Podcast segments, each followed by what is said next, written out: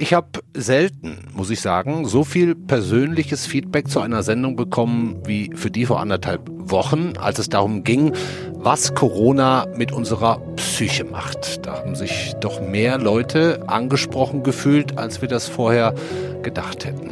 Nun sind wir in einer Situation, in der in vielen Städten lokale Lockdowns drohen, die Herbstferien beginnen oder begonnen haben, Reisen kaum möglich sind und draußen ist es dunkel und grau. Droht jetzt also das ganz große Stimmungstief, Herbstdepression, Darüber reden wir heute. Schauen erstmal auf die Fakten, versuchen einzuordnen, wie real diese Sorgen sind und sprechen dann am Ende mit dem Mediziner und Psychotherapeuten Thorsten Kienast, wie wir am besten damit umgehen können. Und damit herzlich willkommen beim FAZ-Podcast für Deutschland an diesem Dienstag, den 6.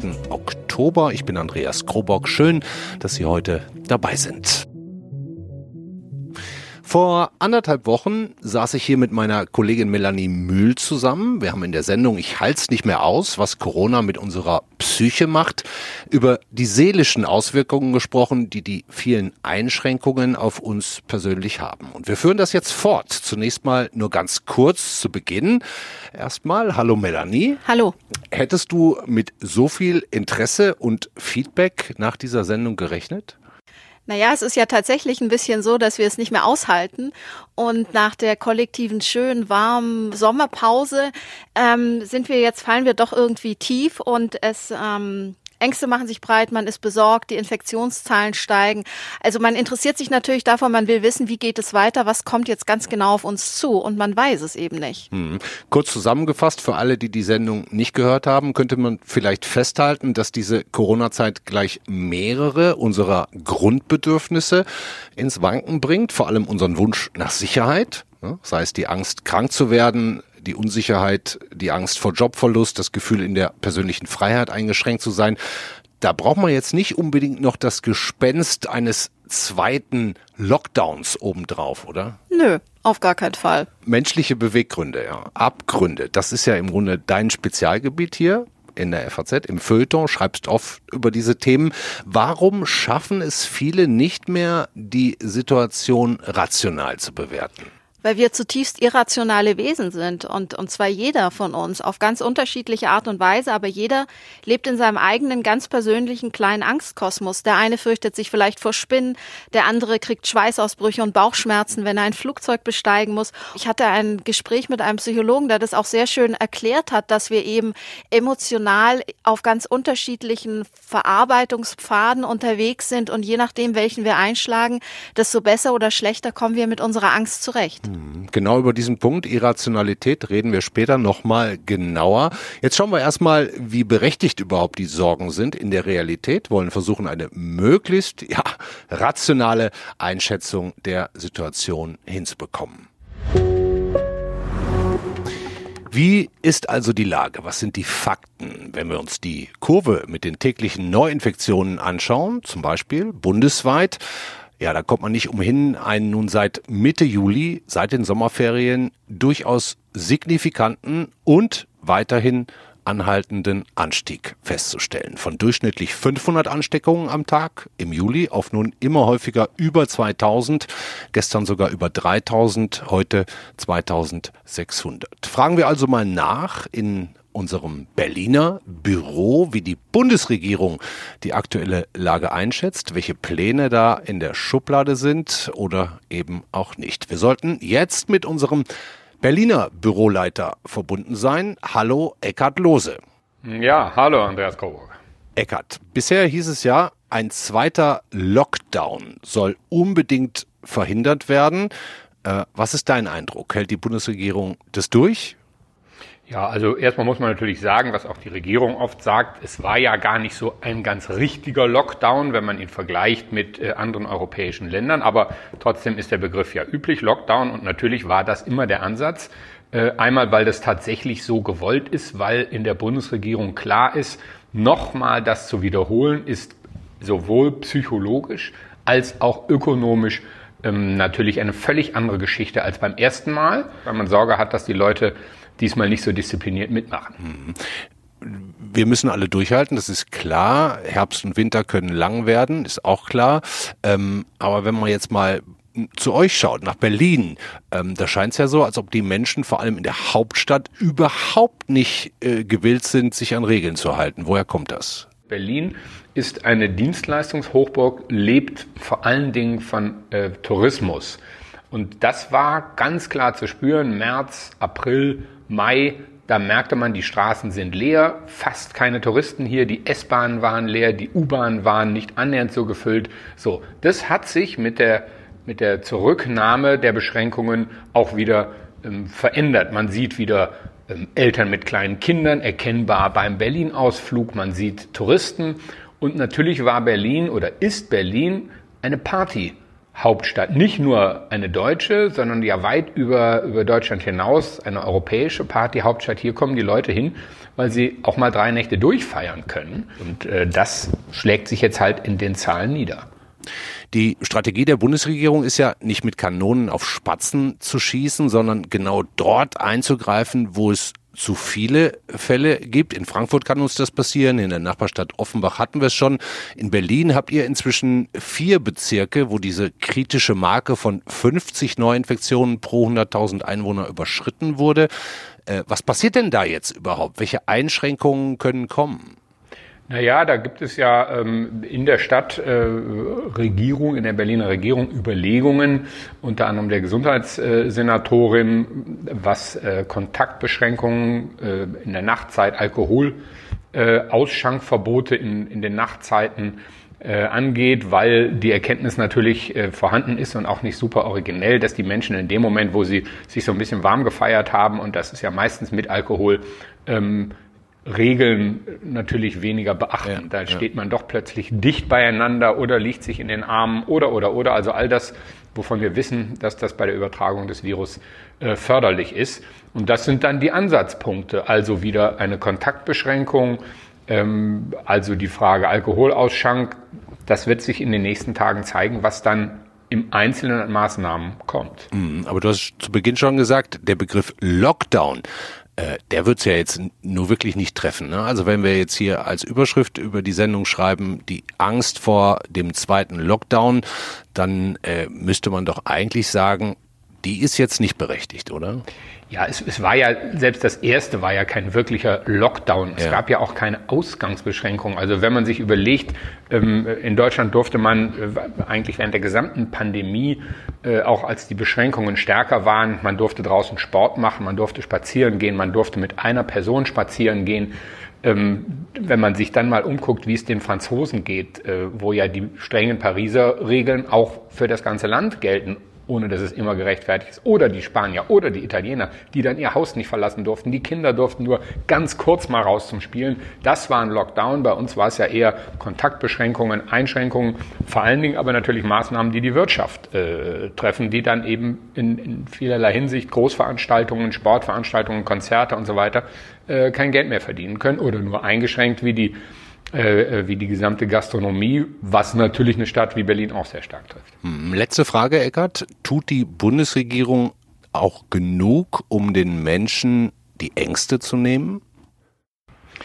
Das ist schwierig zu sagen, weil diese Ängste natürlich unterschiedlich verteilt sind. Ich erinnere mich, als Angela Merkel ihre erste lange Fernsehansprache hatte in der frühen Phase der Pandemie, da ist das sehr dankbar aufgenommen worden, dass da jemand sitzt und, und äh, zwar nicht, dass wir schaffen das so äh, wiederholt hat wie in der Flüchtlingskrise, aber letztendlich doch diese Botschaft ausgestrahlt hat.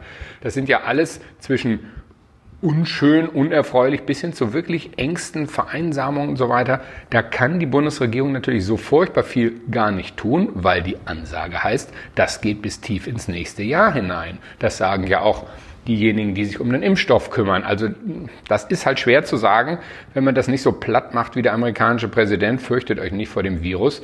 Ähm, das kann die Bundesregierung nicht, das würde sie auch nie tun. Dankeschön, Eckhard Lose nach Berlin. Gern geschehen. Es ist also nicht so ganz einfach, die aktuelle Situation nüchtern einzuschätzen. Fakt ist, dass der Begriff Lockdown, also kompletter Stillstand, auf jeden Fall nicht korrekt ist. Aber hilft das gegen die Sorgen und Ängste der Menschen? Bei mir ist jetzt wieder Melanie Mühl aus dem FAZ Feuilleton. Melanie, wenn wir mal kurz auf die Bundeskanzlerin schauen, haben wir ja gerade mit Eckhard Lohse auch drüber gesprochen, die würde man ja jetzt nicht unbedingt als irrational bezeichnen, oder?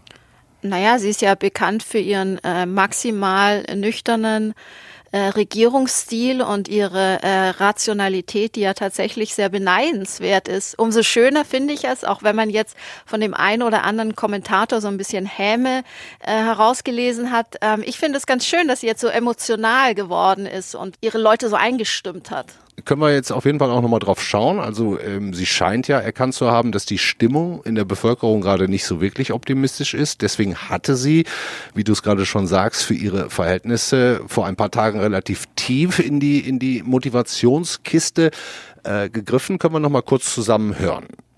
Ich bin sicher, das Leben, wie wir es kannten, wird zurückkehren. Die Familien werden wieder feiern, die Clubs und Theater und Fußballstadien wieder voll sein. Und was für eine Freude wird das sein. Wie wichtig ist es, dass Angela Merkel nicht nur den Kurs vorgibt, sondern jetzt auch relativ viel Verständnis zeigt? Ich glaube, dass es enorm wichtig ist, weil es natürlich zeigt, dass sie eben nicht nur Politikerin ist, sondern äh, nebenher natürlich auch eine, eine, Bürgerin in diesem Land und dass sie eben auch äh, unter Corona sicherlich leidet und dass sie Verständnis hat für all die Menschen, die eben auf ganz unterschiedliche Art und Weise ebenfalls leiden. Die einen sehr stark, die anderen weniger stark.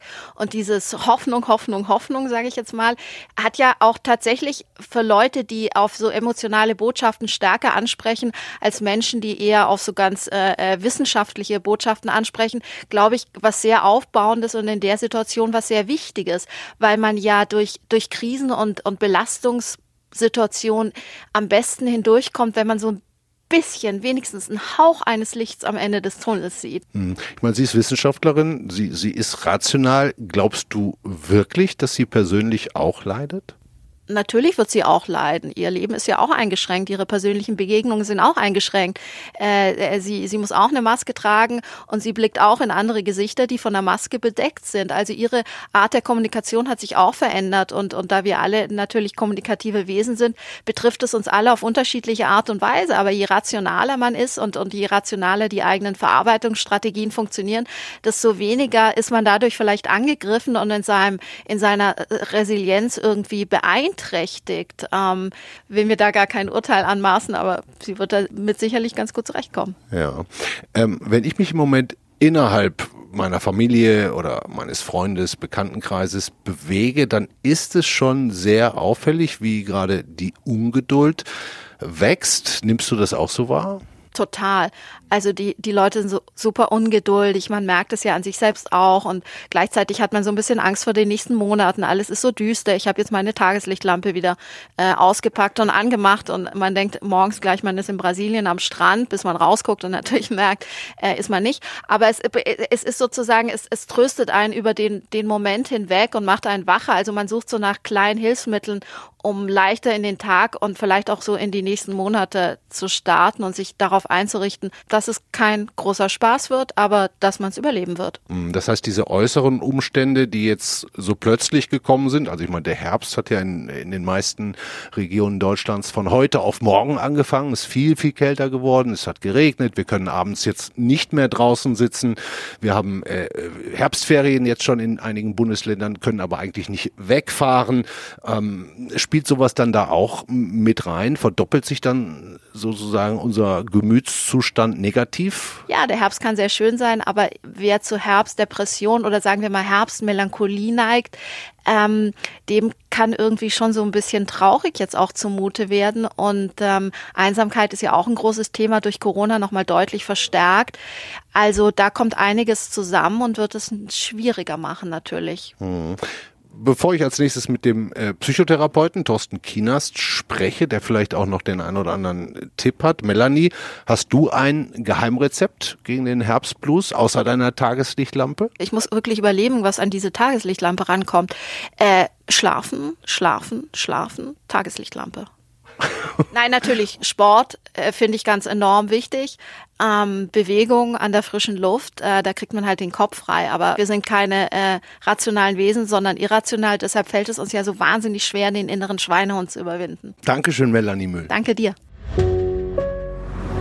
Wollen wir also nun mal hören, wie wir uns für einen womöglich langen Herbst und Winter mit Covid-19 bereit machen können, die Situation akzeptieren und möglicherweise das Beste draus machen. Der Psychotherapeut, Mediziner, Psychiater und Buchautor Thorsten Kieners, der unter anderem auch an der Charité in Berlin lehrt, der kann uns da hoffentlich ein bisschen behilflich sein. Hallo, Herr Kienast. Hallo, guten Tag. Nehmen wir mal an, mir fällt es jetzt nicht so leicht, diese ganze Corona-Situation zu akzeptieren, die Einschränkungen, die Ängste vor noch mehr Auflagen. Ähm, haben Sie da grundsätzlich Verständnis für? Ist es normal sogar? Na klar, das ist völlig normal. Das ist etwas, was im Leben von Menschen vielfach vorkommt. Das Einzige, was jetzt besonders ist, ist, dass diese ähm, Heftigkeit einfach viele Leute gleichzeitig betrifft. Und das ist äh, sozusagen das Besondere an der Situation. Mhm. Können Sie einschätzen oder wissen Sie vielleicht sogar, wie viele Menschen in Deutschland gerade damit Probleme haben, Probleme bekommen können? Kann man das so ein bisschen anteilsmäßig an der Bevölkerung sagen, wie viel Prozent betroffen sein können? Na genaue Prozentzahlen sind mir da nicht klar. Also da muss man schauen, welche Leute gerade, wenn wir es aus dem psychischen Gesichtspunkt sehen, ähm, psychologisch unter Stress stehen oder eben in Krankheit sind. Wir haben zum Beispiel eine Prozentrate von ähm, zwischen zwei und vier Prozent Menschen, die außergewöhnlich starke Persönlichkeitsstrukturen haben, die möglicherweise ja auch Flexibilitätsprobleme kriegen. Eine genaue Prozentzahl kann man da nicht geben. Hm, aber zwei bis vier Prozent wäre ja von 80 Millionen dann auch schon, wenn ich mal eben überschlage, äh, irgendwas zwischen anderthalb und drei Millionen. Das sind ja gar nicht, gar nicht wenige. Haben Sie gerade Patienten, bei denen sich möglicherweise eine psychische Belastung mit Corona vermischt und das dann für Sie ein neues Bild ergibt? Also grundsätzlich ist die Situation gut gemeistert worden, aber wir haben hier zwei interessante Sachen zu sehen, wenn man psychiatrisch-psychotherapeutisch rangeht. Das eine ist, dass einige Leute, die vor der Pandemie deutlich größere Schwierigkeiten gehabt haben, mit der normalen Situation klarzukommen, die sind tatsächlich, das ist ein bestimmter Persönlichkeitstypus, ähm, stabiler während der Therapie, weil die es gewohnt sind, Krisen zu durchleben. Und äh, auf der anderen Seite gibt es natürlich viele Leute, das sind im Wesentlichen bei mir jetzt ähm, ähm, die alleinstehenden Menschen im Alter zwischen 35 und 65, die sehr große Probleme haben, in dieser Zeit jetzt gerade im Frühjahr zurechtzukommen. Ähm, das ist eigentlich so das, was sich abzeichnet. Mhm. Wann würden Sie sagen, wäre ein Punkt erreicht, an dem man sich professionelle Hilfe holen sollte? Kann man, kann man das in etwa beschreiben? Na, immer wenn man ähm, sozusagen an Grenzen stößt, mehrfach an dieselbe Grenze stößt und nicht mehr weiter weiß, ähm, dann wäre es gut. Professionelle Hilfe bedeutet ja nicht immer gleich eine Tablette zu schlucken oder 20 Stunden Psychotherapie machen zu müssen, sondern sich einfach mal einen Rat vom Profi zu holen. Da kann man relativ schnell viel abfedern. Pi mal Daumen würde ich sagen, wenn ich mehr als zwei Wochen mit dem gleichen Thema schwer am Kämpfen bin, dann ähm, würde ich äh, umgehend versuchen, mir ein Beratungsgespräch zu holen. Wo könnte man die überall bekommen, Hilfe? Also jemand, der sich jetzt gerade fragt, wo er sich melden soll, gibt es da einfache Anlaufadressen? Einfache Anlaufadressen sind zum Beispiel die ähm, Kassenärztlichen Bundesvereinigungen, die ähm, Sammelpools ähm, sozusagen zur Verfügung stellen, wo man Beratungstermine kriegen kann bei Psychotherapeuten oder aber auch bei Psychiatern.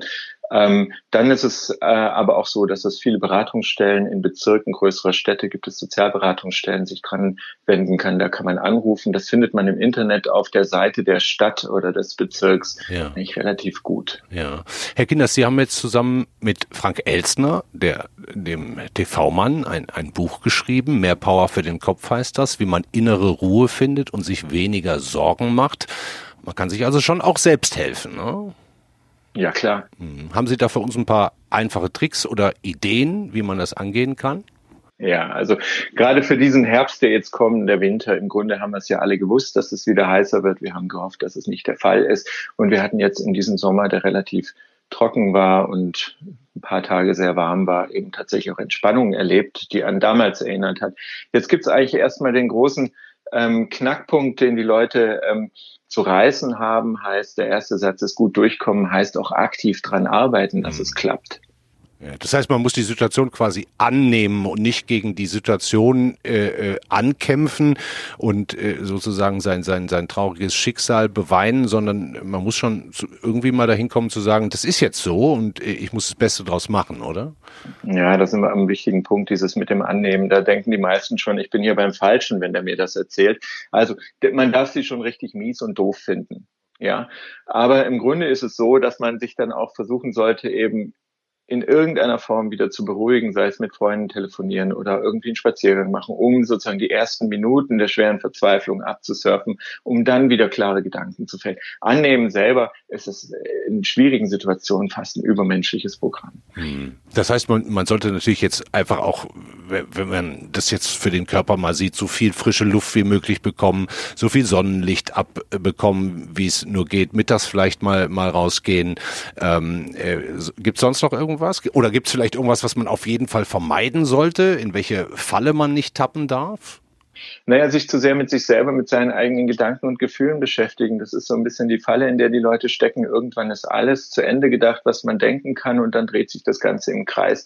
Im Grunde ist es so, vielleicht ein ganz gutes Rezept, ähm, finde ich, ist ähm, freundlich und gut zu anderen Menschen sein. Das äh, führt nämlich dazu, dass man eben mehr ähm, schöne Momente bekommt, vielleicht auch ein kleines bisschen mehr Gemeinsamkeit und die Leute teilen dann auch das, was sie vielleicht gefunden haben, wie sie ein bestimmtes Thema am besten bewältigt haben, lieber und einfacher mit einem. Das ist sowas.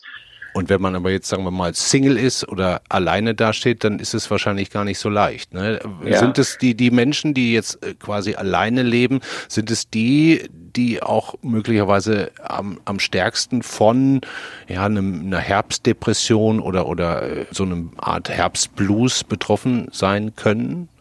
Ja, das sind jetzt zwei Themen. Das eine Thema ist ziemlich wichtig, was Sie angesprochen haben. Das sind jetzt nicht nur die Singles. Es gibt eben auch Beziehungen, die sich als schwierig herausgestellt haben oder Schüler, die jetzt beschult werden müssen von Eltern, die keine Lehrer sind. Der entscheidende Punkt für alle gilt eigentlich, ähm, dass sie äh, sich einfach mal Zeit nehmen sollen und diesen Herbst und den Winter, der jetzt auf uns zukommt, im Provisorium zur Chefsache machen sollten. Das heißt, einmal gucken, was habe ich gelernt aus dem letzten Frühjahr und wo sie liegen meine Schwachpunkte, wo liegen und was ist gut gelaufen.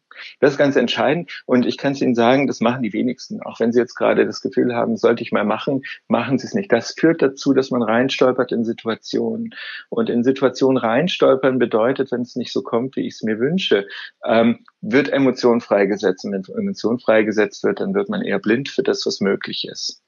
So, und das andere, was Sie gesagt haben ähm, mit der Winterdepression oder der äh, Blues, das muss man unterscheiden in einer tatsächlich, wir nennen das saisonal abhängige Depression, das ist ein Überbleibsel des Winterschlafs, und ähm, tatsächlich ähm, eine, eine Trübsal, die da jetzt geschoben wird, weil bestimmte Gewohnheiten nicht mehr möglich sind. Ja, aber da wirkt jetzt nicht Corona und äh, ähm, dieses alte Winterschlafding, was möglicherweise archaisch in uns steckt, noch zusammen? Ja, das wirkt, ja, das kann, wer eine saisonal abhängige Depression eben haben kann, der wird natürlich noch mehr betroffen, ähm, dadurch, dass die Situation jetzt schwierig ist. So, aber die Leute, die jetzt eben das nicht haben, ähm, die werden wahrscheinlich auch nicht äh, stärker betroffen werden davon. Hm.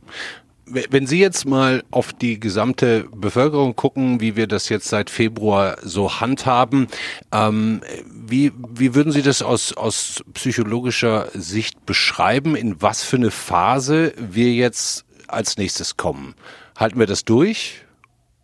Ja, klar halten wir das durch. Das ist so eine ganz, ganz typische Phase sozusagen der leichten Routine, die aufgebaut ist. Jetzt gibt es so ein bisschen irgendwie das leidige Etwas, irgendwie jetzt haben wir dies und jenes und irgendwie war es vorher schöner, aber es hat sich auch schon viel verändert. Ich glaube, was die Leute ähm, erwarten, ist, äh, ist sozusagen, dass ein fertiges Konzept für die neue Situation übergestülpt wird, um sich wohl oder übel, aber dann konstant anzupassen. Thorsten Kienast, viele Grüße nach Hamburg. Sehr gerne, Dankeschön. Ja, das war unser FAZ-Podcast für Deutschland an diesem Dienstag, den 6. Oktober. Morgen sind wir wieder für Sie da mit unserer Extra-Reihe Amerika wählt, wie jeden Mittwoch. Da wird es natürlich auch um die Corona-Erkrankung von äh, Präsident Donald Trump gehen. Bin ich sehr gespannt drauf, wie die beiden, äh, unsere beiden Experten, Klaus-Dieter Frankenberger und Andreas Ross, die aktuelle Situation einschätzen, was die Sendung heute angeht. Ich hoffe, Sie konnten ein bisschen was für sich daraus ziehen. Ich hoffe aber genauso, dass es Sie nicht trifft und Sie in den nächsten Wochen und Monaten die Situation annehmen können, so gut wie möglich damit umgehen können und äh, ein bisschen positiv in die Zukunft schauen. Wenn wir jetzt alle ein bisschen zu Hause bleiben, die Schulen zu haben, Ferien sind, dann ähm, könnte es ja auch durchaus sein, dass dadurch die Neuinfektionszahlen wieder ein bisschen runtergehen. Machen Sie es gut. Tschüss.